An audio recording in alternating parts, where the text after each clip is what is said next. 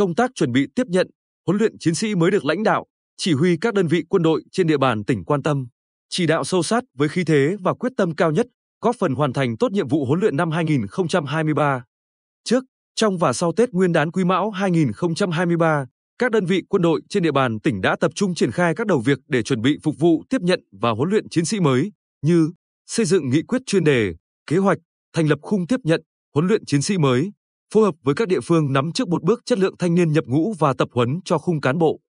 Triển khai làm mới, chỉnh sửa mô hình, học cụ huấn luyện và đẩy mạnh hoạt động tăng gia sản xuất để chủ động thực phẩm phục vụ bộ đội.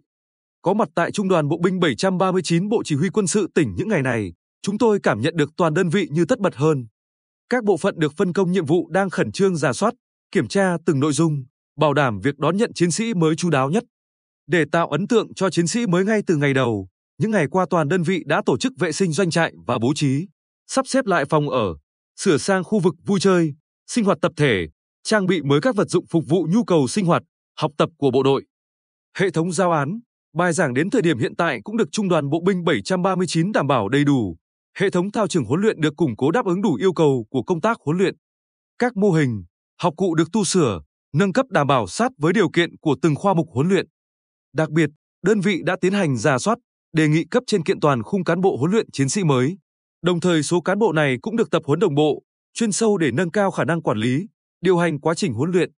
Trung tá Lê Anh Tuấn, Trung đoàn trưởng Trung đoàn Bộ binh 739, chia sẻ, chúng tôi lựa chọn những nội dung mới, những mặt hạn chế cần phải khắc phục của những năm trước để rút kinh nghiệm trong quá trình tập huấn. Đồng thời, tăng cường bồi dưỡng kiến thức thực tế giữa cấp trên với cấp dưới, giữa cán bộ quân sự với cán bộ chính trị, tạo tiền đề vững chắc trong huấn luyện. Tương tự, Sư đoàn Bộ binh 31 thuộc Quân đoàn 3, đóng tại xã Phước Thành, huyện Tuy Phước cũng đã cơ bản hoàn thành công tác chuẩn bị để tiếp nhận 400 tân binh của Bình Định và Quảng Nam về học tập, rèn luyện.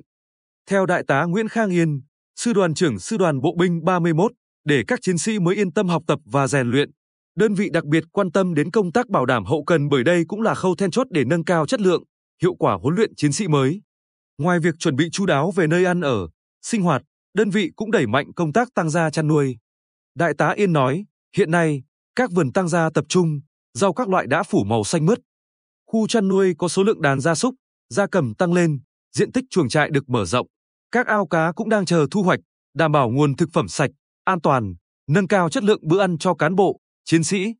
Năm nay, Bộ Chỉ huy Bộ đội Biên phòng tỉnh sẽ tiếp nhận và huấn luyện 190 chiến sĩ mới của Bộ đội Biên phòng tỉnh, Hải đoàn 48 và Bộ đội Biên phòng tỉnh Phú Yên. Xác định chất lượng huấn luyện chiến sĩ mới phụ thuộc rất nhiều vào đội ngũ cán bộ trực tiếp làm công tác huấn luyện. Bộ Chỉ huy Bộ đội Biên phòng tỉnh đã tổ chức điều động và tập huấn cán bộ huấn luyện. Thượng tá Nguyễn Văn Lĩnh, Phó Chỉ huy trưởng, Tham mưu trưởng Bộ Chỉ huy Bộ đội Biên phòng tỉnh, thông tin, các cán bộ được lựa chọn tham gia khung huấn luyện chiến sĩ mới đều có nhiều kinh nghiệm thực tiễn công tác. Vì vậy, họ sẽ có nhiều phương pháp để nắm, quản lý, giải quyết tư tưởng trong quá trình huấn luyện để giúp các chiến sĩ mới hoàn thành tốt nhiệm vụ. Với việc chuẩn bị chú đáo của các đơn vị, tin tưởng rằng các chiến sĩ mới sẽ nhanh chóng hòa nhập với môi trường quân ngũ, hoàn thành tốt nhiệm vụ, góp phần nâng cao chất lượng huấn luyện, sẵn sàng chiến đấu, đáp ứng yêu cầu, nhiệm vụ bảo vệ Tổ quốc trong tình hình mới.